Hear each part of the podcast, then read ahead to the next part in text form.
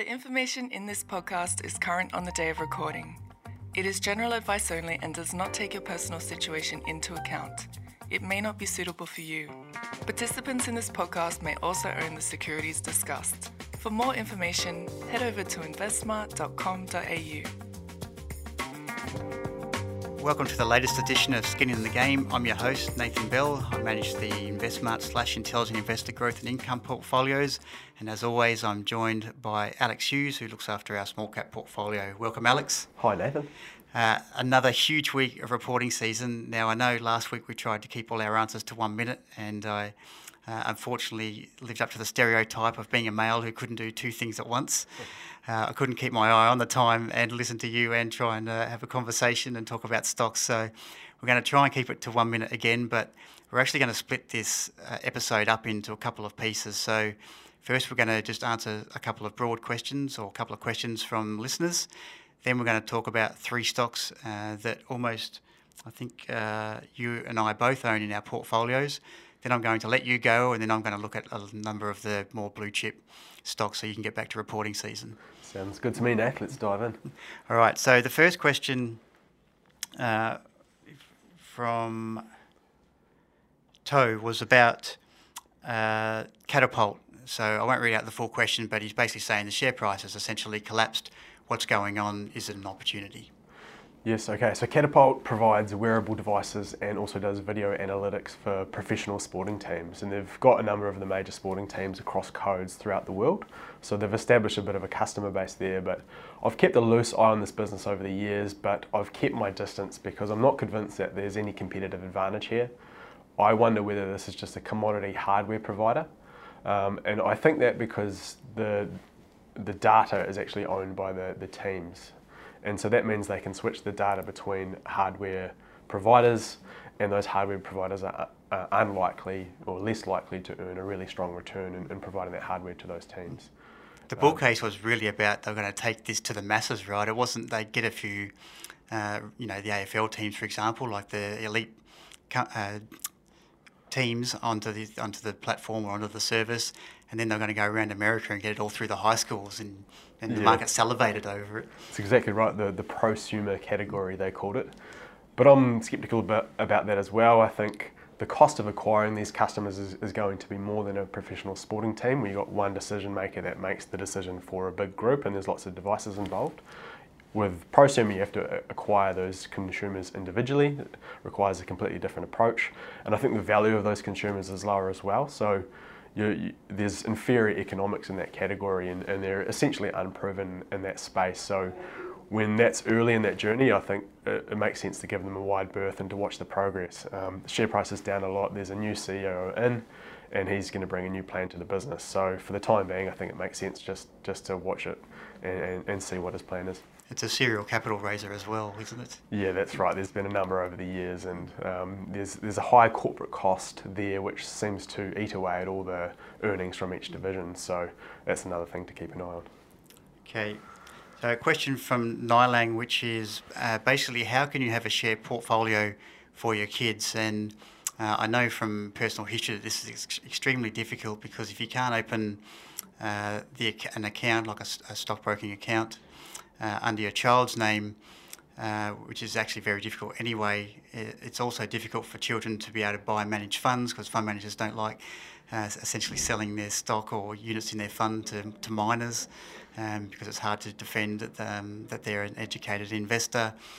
Uh, and so, what a lot of people do is look to have uh, money in their own name uh, and then pass on the uh, value of those shares to their children or grandchildren uh, the problem with this is that uh, the government clamped down on this uh, many years ago because a lot of very wealthy family members were putting the money in their kids' name and getting a big tax discount. So now, uh, I, uh, basically, what I, what I did, uh, Nylang, was I just did a Google search for how to invest for, for a child in shares, and there was two things that came up. There was one, there seems to be an ability to have a trustee relationship with your child. So you, as the the adult or the parent, can be the trustee, and then you can uh, essentially manage the uh, child's investment.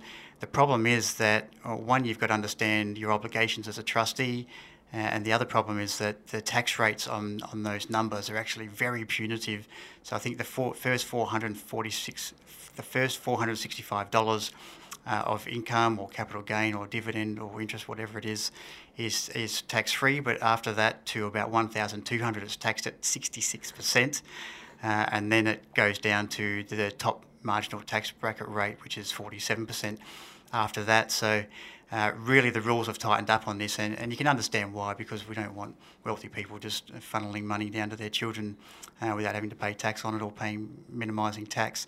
So this is a really difficult issue. Uh, I recommend just doing the googling and, and, have a look. But really, what seemed to make sense to me, and again, this is not a recommendation, and I'm certainly not a tax expert, but the, the best idea seemed to be, or the most practical solution was just to find uh, the adult in the family who was on the lowest tax bracket and then just invest the funds uh, just as you would normally, and then just uh, you know give the proceeds to your child at some point, maybe when they turn 18, or they can have their own account, which is basically what I've done. Uh, with my son, I've bought some shares for him, and I just pay the tax for him, and, and he has the, the benefit, and I give him the added bonus that he doesn't have to pay the tax, but I do. But um, maybe you might want to be harsher on your child. Mm-hmm. so with that, we're going to go into a few stocks uh, that Alex you've been covering. That I also own these uh, mostly in the growth portfolio, but one of them's in the income portfolio as well. Uh, and then I'll go through a whole bunch of blue chips and let you get back to reporting season. The first stock, uh, fast fashion jewellery retailer Lovisa. Lovisa, yes. So Lovisa, I'm sure listeners are aware of it. It's got a number of stores throughout Australia and it provides fast fashion. And the competitive edge here is the supply chain. So they're able to see um, jewellery designs on the catwalk and get those into store very quickly and to do so at a really low price point. So in doing so, they've captured the hearts and minds of many young consumers and the business has performed very well. And if you look at the unit economics of, of Lovisa's stores, it's absolutely incredible. They tend to pay themselves off within one year. They generate 80% gross margins. They turn their stock very quickly and that leads to fantastic economics. The, at the group level, they generate return on equity of around 100%. So it's unheard of in the retailing space. Um, so this result was, was important for a few reasons. Um, we, we learned that the Australian business is softening, and, and that's to be expected. The consumer's under pressure. Um, there's also the effect of a falling currency, and that impacts gross margins. Like for like sales were down 1.8%. Um, so that's not, not overly surprising. Um, but what was surprising was the update on the international rollout. Now, Lovisa has expanded internationally. About half or more than half of their stores are already overseas. And so we know that the concept works internationally. But we've got an update about the US in particular that the trial stores, they had eight throughout California, performed very well, and they're now moving to a full rollout across the US. Now, this is really interesting because Lovisa has about 340 stores and the US has over a thousand malls. So there's the potential for the US rollout to triple the network of Lovisa quite easily. It could be even bigger than that potentially. So this is now a business with great economics, with a, a, great rollout ahead, and we think it's quite a reasonable price even after its little uptick recently. Yeah, so it's in the, what, the low uh, 20s at the moment, but if they're very successful in the US, then clearly this share price could be almost multiples of what it is today. Absolutely, yes. So you and I have both bought some shares. We bought some before and after the result, and um, yeah, it's quite quite exciting in the future. So yeah, we're quite ex- excited to see the rollout progress in the US and in other parts of Europe and yeah, we're, we're anticipating some strong earnings growth from this business. So it's another one that's uh, something that's very important to me, and I'm sure it's for you, is the insider ownership. And Brett Blundy is a very large shareholder in the business. He's a pretty sure he's a billionaire, and he's been yep. done it in retail, which is a very difficult industry. Absolutely, yeah. So yeah, it's got all those factors we like to see. Okay, Hansen Technologies, which is uh, a billing company that's been a long time recommendation of Intelligent Investor and a long time portfolio holding. Yep. Share is a bit weak, down about I think 20, 25% over the last couple of weeks. What's happening? Yep, so it was a soft result. Um, revenue was down about 5% and EBITDA was down about 15%. And that was largely due to lower one off spending by their customers. So there's two components to their revenue. They get recurring revenue, and that's just for the ongoing use of the billing software. So they, the customers use this software to bill their customers for utilities and pay TV and, and other important things like that. But they also do some one-off spending to add features or to improve things. And so that was lower on the year and that led to the lower earnings result. Now it was a bit of a mediocre result, um, but you get that with long term shareholding. Um, and I, I find these results to be the most difficult as an investor because it's not entirely clear either way whether the thesis is moving ahead or if it's broken. And so, you know, you have to really sit down and, and, and assess things closely. And I think the, the business case is on track. The, the customer captivity that this business has is very impressive. It's very difficult for customers to leave, and that gives Hansen lots of pricing power and gives this really reliable earnings stream. So that's the main reason we're there, and also the fact that the Hansen family manage this business and own a lot of stock, and um, that helps to align their interest with ours. So now with the, I think the multiple is around you know 16 or 17. Um, it's a reasonable multiple for what we think is sort of an, an, above average business. It's not the best software business in the world, but we think it's it's good enough, and the price is also good enough too. Yeah, there's a funny irony about this business. It's got very sticky customers, but to get another big contract for another, um, you know, big billing customer base is actually quite difficult because those because of that stickiness. Absolutely, yeah, and that leads to an inferior software model. It means that each customer has a different operates a different code base, and that isn't as scalable as some of the SaaS businesses out there. Um, but you can still have a decent business when it's very difficult for your customers to leave. All right, favourite stock of yours, mate? I think your career is going to be tied to this stock, but it's producing Audinate. Audinate. So we did cover this a few weeks ago, so I do want to be brief. Um, Audinate reports um, quarterly cash results, so we, we had a fair understanding of the financial results going into the result. So revenue was up about 50% in constant currency. EBITDA was about 1.7, which was ahead of many of what the many of the analyst expectations leading into the result. But that stuff doesn't really matter to us at this point. It's all about the competitive dynamics. So each result, we like to see how their market share is progressing and what their competitors are doing. So the number of uh, devices that adopt the Dante protocol increased by about 11%. But most importantly, the competitors' adopted devices was stagnant. And I, I, I caught up with Dante's management and spent most of the time peppering them with questions about the, the competition and what's happening there. And I get a real sense that the competition is almost resigned to the fact that the battle has been won. Management um, speak about Cirrus Logic, which is the owner of CobraNet, which is their main competitor, and they, they, they say things like this business is being run for cash. Um, you know, they're not really trying to catch up in any way. They've they, they, don't have many levers to pull and they're, they're not trying to invest a lot in that business. So it really changes how I think about valuation because in the past I looked at the total addressable market and then said what can Audinate win and then what is it worth on that basis. But then I applied a 50% discount to that just on the basis that you know this is a fast moving space you know, technology is unpredictable, or maybe we might miss something in, in our analysis. But now, returning to that with this information that Audinate's, mar- Audinate's market share is 75%, and, and that looks to be strengthening, I'm starting to question whether that 50% discount to that potential value is justified. So, when you start to do that, um, you know, Audinate may be an even better buy even at these higher prices. So, yeah, very very comfortable holding it. It's now a it's now actually the biggest position in the small company fund, and I'm quite happy to have it there for the time being. Yeah, I certainly wish I had more of it in the growth fund, but I'm happy I've got it at all. all right, Alex, thanks for your time, mate. Uh, we'll let you get back to reporting season and I'll uh, get into the blue chips. Okay, thanks, guys. Thanks, Alex. So, the first point I wanted to make uh, was actually in relation to our last podcast, which was about Unibail or Rodamco.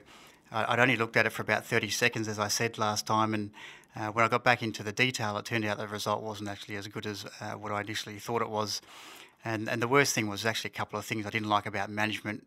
One was that they've essentially reset the earnings and distributions from here. So there was essentially a one off backward step. And although there's going to be growth from here, they said that the Westfield acquisition hasn't paid off instantly, which is not a big deal. Um, but nonetheless, it has, hasn't instantly um, created value, and um, therefore the earnings would be down because of that. But the other part of it was that they also decided to reduce their gearing even further than what they originally said. And obviously, when you own less properties, that's going to affect the amount of profit in the business. So Uh, those two impacts led to essentially a reset uh, in the earnings and the distributions, which should be fine from here, but it just took a little bit of, uh, I guess, the icing of the, the valuation, and that's why essentially the, the share price was weak. So I still like it, still in the portfolios. I still think it's one of the better income opportunities out there, but um, it's going to take a, a, while for the integration of Westfield to happen, and and no doubt uh, discretionary retail is going to be under some pressure over the next couple of years, particularly in Australia. A company that's an important part of the growth fund is Reliance Worldwide. It's not a very well covered company, uh, or not widely covered company. I'm not really sure why Intelligent Investor doesn't cover it either. But this is the company that's basically the number one for uh, what they call behind the wall plumbing uh, with the push to connect product. So this is a product where in the old days you would have to get in if essentially if the pipes are broken, you'd have to uh, knock down the wall and then uh, saw or hacksaw the pipes and then um, and re-weld them together and uh, basically with these push to connect uh, plastic or, or brass uh, components they can just essentially click together so it saves the plumber an immense amount of time and that gives Reliance Worldwide uh, some pricing power because of the amount of time they save when a plumber has to go to someone's house. It's up to about 60% time savings. Um, so uh, these are products that are very uh, cheap in a sense. They're like six or seven dollar uh, fittings, but um, if you just put those prices up a little bit every year, then because they're uh, part of a much more expensive project, or if they're part of a new house, um, then there's a lot of pricing power there because people don't really care how much they cost because they're such a tiny component of, of the overall cost. The earnings at the moment were in in line with what management came out with a month ago. Uh, it's it's not really about a current uh, earnings um, uh, increase or anything like that with this business. This is a business that I think can do really well over the next decade and beyond. It has uh, large insider ownership with the Muntz family. The company's recently made a big US acquis- uh, UK acquisition of a company called John Guest, and they said that's on track and the cost savings will be a little bit more than what they anticipated earlier. So you're paying um, low 20s as in terms of pr- price to earnings multiple, uh, but I think you're paying for quality and uh, at the moment, it's, I think it's less than 15% of the global plumbing market uses these push to connect products. So as older plumbers leave the industry, uh, the take up and the market share of these types of companies should increase over time. Uh, Reliance is the number one in most of its markets, uh, although there is competition, and Reece has its own type of products, which we also own in both the growth and income portfolio. Uh, but again, this is a company that ticks a lot of quality boxes, insider ownership, but we're not buying this for the results for this year or next year. This is one we plan to own for the next decade. The next, uh, I'm going to cover three companies in one go. So it's Coles, Woolies, and Wesfarmers. Uh, Wesfarmers announced uh, it's, I mean, basically Wesfarmers is Bunnings at the moment, and Bunnings, I would possibly argue, is the best retailer in the country. Uh, it's an absolutely fantastic operation, but it did show that uh, even though there was decent growth rates compared to just about every other retailer in Australia, there definitely was slowing growth, and we're seeing that across the board. And particularly, and I'll talk about Coles and Woolies in a moment. Wesfarmers uh, is paying a special dividend, uh, which the market obviously liked. I've sold Wesfarmers out of the growth portfolio because I think it's fairly valued, but I've kept it in the income portfolio for the dividend yield. The balance sheet is uh, basically full of cash essentially, and I have no doubt that Wesfarmers will be buying something at some point. This isn't a great environment to be buying things. Asset prices are very high, so they're going to, I hope, exercise some patience. But in terms of this business being worth more than the current share price, it's going to need a, a smart uh, acquisition. I actually think uh, Bunnings, you know, if we do have a proper housing recession at some point in Australia, then Bunnings will, uh, uh will suffer a little bit in the short term. But if you have a look at similar companies in the US, uh, the two companies are Home Depot and Lowe's, L O W E S. Uh, they uh, got through the GFC in the States with no problem, and they really, particularly Home Depot, which was poorly managed going into the GFC, has come out and been an absolute ripping stock since the GFC. So, um, if you're a long-term holder of that business, uh, I think you'll be absolutely fine. But um, there's definitely some weakness in those other Kmart, Target, uh, type businesses. I just don't think they're great businesses anyway. And uh, with Amazon and more online shopping, just the prices continue to fall, and it just gets harder and harder to keep those profit margins up. Coles and Woolworths uh, were very similar in their results. They they were actually much weaker than most people anticipated. And it's a good lesson that you can't just pay uh, any price for even a defensive retailer because people know that these are defensive retailers and because a lot of people are quite scared about what the market's got to offer in the future and about the economy and they're really huddling or crowding into these types of stocks so any disappointment when you're on 22 or 23 times earnings as Woolworths was uh, is going to lead to some share price disappointment and I even seen one sell side analyst come out with a valuation of about $23 uh, which is a, a fair way from where we are now at about $28.50 uh, but it, it, does show that people are under pressure. We've got a savings ratio in Australia that's collapsed, and we're seeing house prices continue to fall, and debt levels are extraordinarily high in Australia, just compared to just about anywhere else in the world. So that relationship has to change, and normally what you see when the savings ratio collapse, collapses is a period where the savings ratio actually starts to increase and this is not good for earnings for companies because it means people are spending less as they repair their own balance sheets and while they're repaying debt. So very soft uh, results for Coles and Woolies.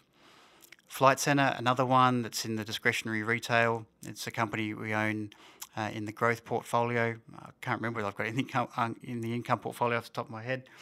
Um, but it uh, pays a good dividend, and again, the, the Australian earnings were weak and it was actually the overseas, uh, particularly in the States, the corporate part uh, of its business that's growing, and that's really why I own it uh, in, in, at least one of the funds. Uh, I'm pretty sure it's in both funds actually, but uh, fully franked dividend. It's paying out a special dividend, which was great, but no doubt the Australian business is under pressure. But I think the long term management has finally been making the switch. I remember back in Intelligent Investor, you know, up until four or five years ago, management was always criticised for not investing in the internet and switching the business. But I think you can't say that about management anymore. I think they've been quite successful in, in switching the business away from just reliance uh, on flights and, and domestic holidays in here in Australia. The casinos also reported. Uh, we own Crown at the moment in the funds. Uh, I think you can make an argument for owning Crown or the Star Group. They're, they're slightly different, but uh, their share prices have come off by, I guess, around 25 or 30% from their highs. So expectations have clearly come down, and it had a very similar story in terms of their results. The VIP stuff, which is really where you get the cream in the profits, was weak. Uh, so that's particularly the Chinese whales, if you like, that come to Australia and, and spend up big and hopefully lose big for the casinos. But the domestic business, so that's just people like you and I walking in and playing the pokies and a few of the tables, uh, that stuff was reasonably solid. But you have to remember that if, again, if we do have some sort of recession, then those discretionary parts uh, will be slow as, as people spend less money. But the longer term is about the developments uh, in Queensland for Star and for the big uh, development here in Sydney, I guess the VIP uh, even though I think you only need to gamble a minimum of $20 to, to get in to the new Barangaroo facility, which I actually think will look brilliant down there. It's already got a heap of restaurants down there. It's a very nice part of Sydney already and a lot of businesses and, and big office buildings down there.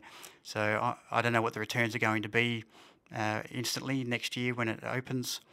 Uh, but I think over the long term it will be a, a great asset for Australia and, and a great one for, for Crown. Next one is Sydney Airport. So again, another long-term holding for Intelligent Investor and one we have in the funds.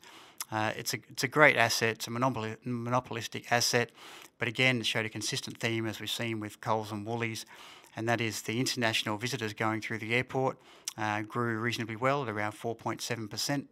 Uh, and that's that's all you need to do to have great earnings growth in a business like Sydney Airport with relatively fixed costs but the domestic travel was weak and it only grew, I think it was 1.5% annually. So you can see how weak it was.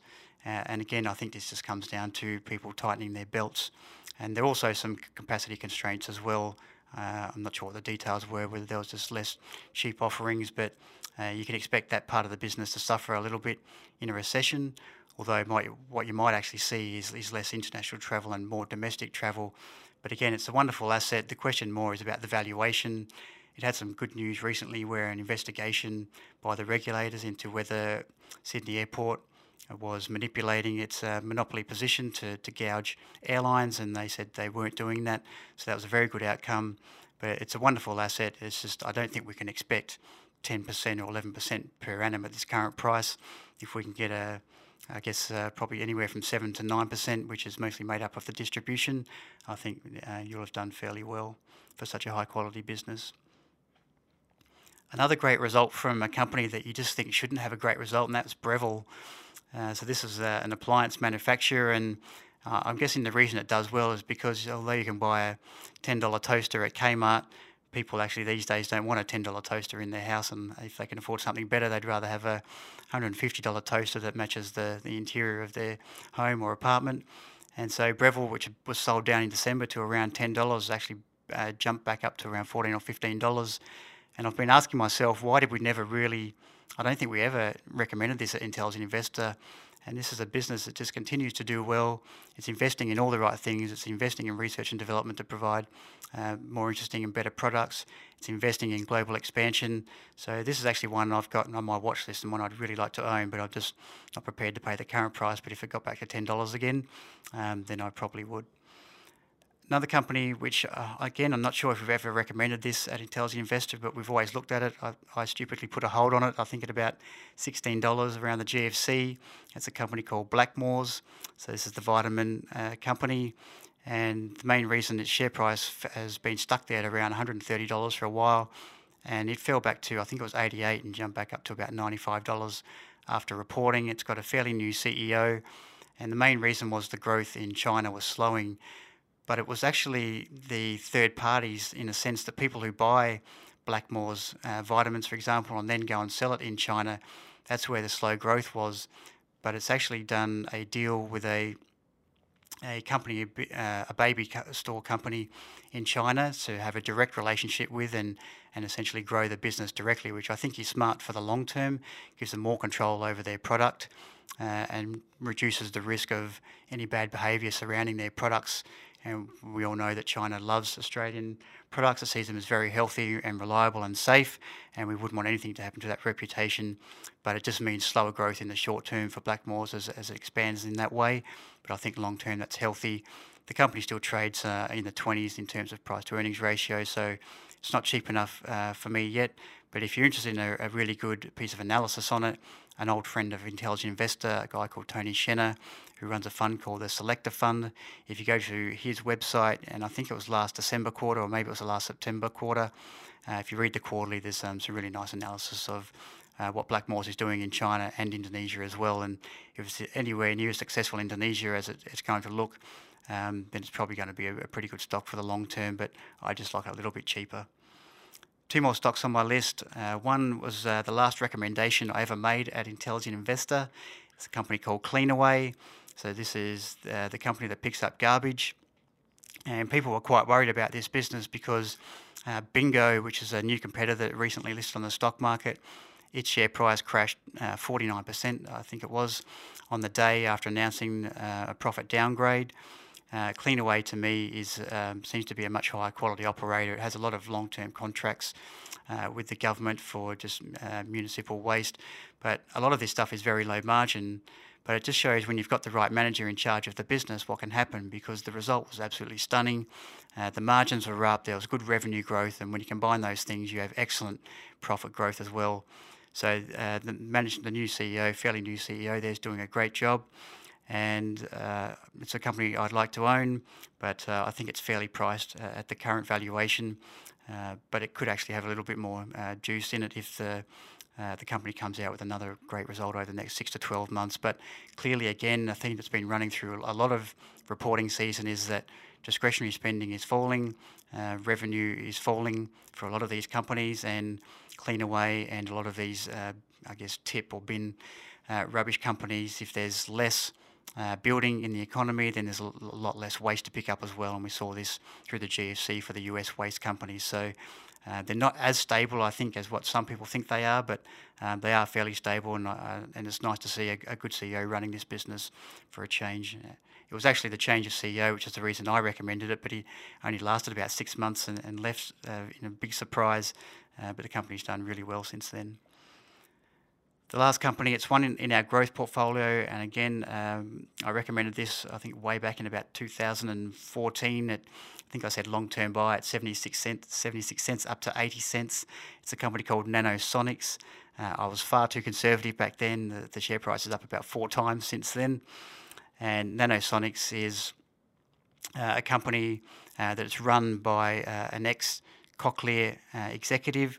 And once I saw him uh, shift across to this company, I got very interested. This is another medical device company, and it has basically it doesn't have any competitors at the moment. So it's got about 17 or 18,000 Trophon units that are sold in the US and about 2,000 Trophon units uh, elsewhere in the world. And basically, it just has the one system to keep these things clean. So when you go to the doctors, and uh, maybe if you're a woman who's pregnant and uh, they use the uh, device to look inside your stomach, uh, the way that these were cleaned in the past was that they were just generally wiped clean or dipped in chemicals and now those devices are actually in the little nanosonics unit and it basically guarantees that there's no bugs that can be spread to other people and so they're nice and safe and clean to, to reuse. So Nanosonics has built a nice little business. It's it's a billion dollar business now, which is pretty incredible given it doesn't really make a lot of profit. Uh, it's one I'm struggling to hang on to at this valuation, but I know the one mistake I've made over time is selling what great businesses when they start to look expensive. So I'm resisting the urge to sell it. Uh, there's lots of growth coming for this business, but it's also priced that way. So it's hard to make a value case at the moment, but the share price is somewhat volatile. So if you are interested in this company, and again, Australia tends to punch well above its weight in uh, the medical device uh, industry. We've seen ResMed and Fisher & Paykel Healthcare and uh, Cochlear do well, and I think this is another one that will do well. Uh, it's got a nice uh, razor and razor blade model where you uh, you buy the device, but then you have to buy the other materials when they run out to keep keep these things clean. So it's a really nice little business. And actually, what we're seeing right now is it's the first time. It's basically five years since they launched the Trophon device, and five years is the, the start of the replacement for those devices. So again, we should start to see increasing sales. And they've also just uh, launched the Trophon 2 unit, so it's got a few extra bells and whistles. Uh, but again, it, it's hard to say that this isn't already factored into the share price when you've got a, I think it's a billion, uh, almost 1.1 billion dollar market cap for profits that are you know only around 20 million dollars or less. But uh, again, it's a high quality business, and we've owned it for a long time, and we're prepared to continue owning it for the moment. So I think that's enough from reporting season at the moment. We've got a lot more results to get through. Uh, there was one question we got uh, through the email that uh, we didn't get to. It was a micro cap, so we'll try and get uh, to that uh, in a week and a half. Again, uh, send us a question at skininthegame at investsmart.com.au. And we've got our Eastern Seaboard Roadshow coming up. We're in Brisbane on Thursday. Next week, next Tuesday, we're in Melbourne, and the week after, on the Wednesday, we're in Sydney. So if you'd like to come and ask us a few questions, we'd love to hear from you. Thanks very much for listening. To learn more about the income, growth, and small companies funds, head over to investsmart.com.au. Relevant disclosure documents should be read before making any investment decisions. And if you have any questions you'd like answered by our team, send us an email at skininthegame at investsmart.com.au.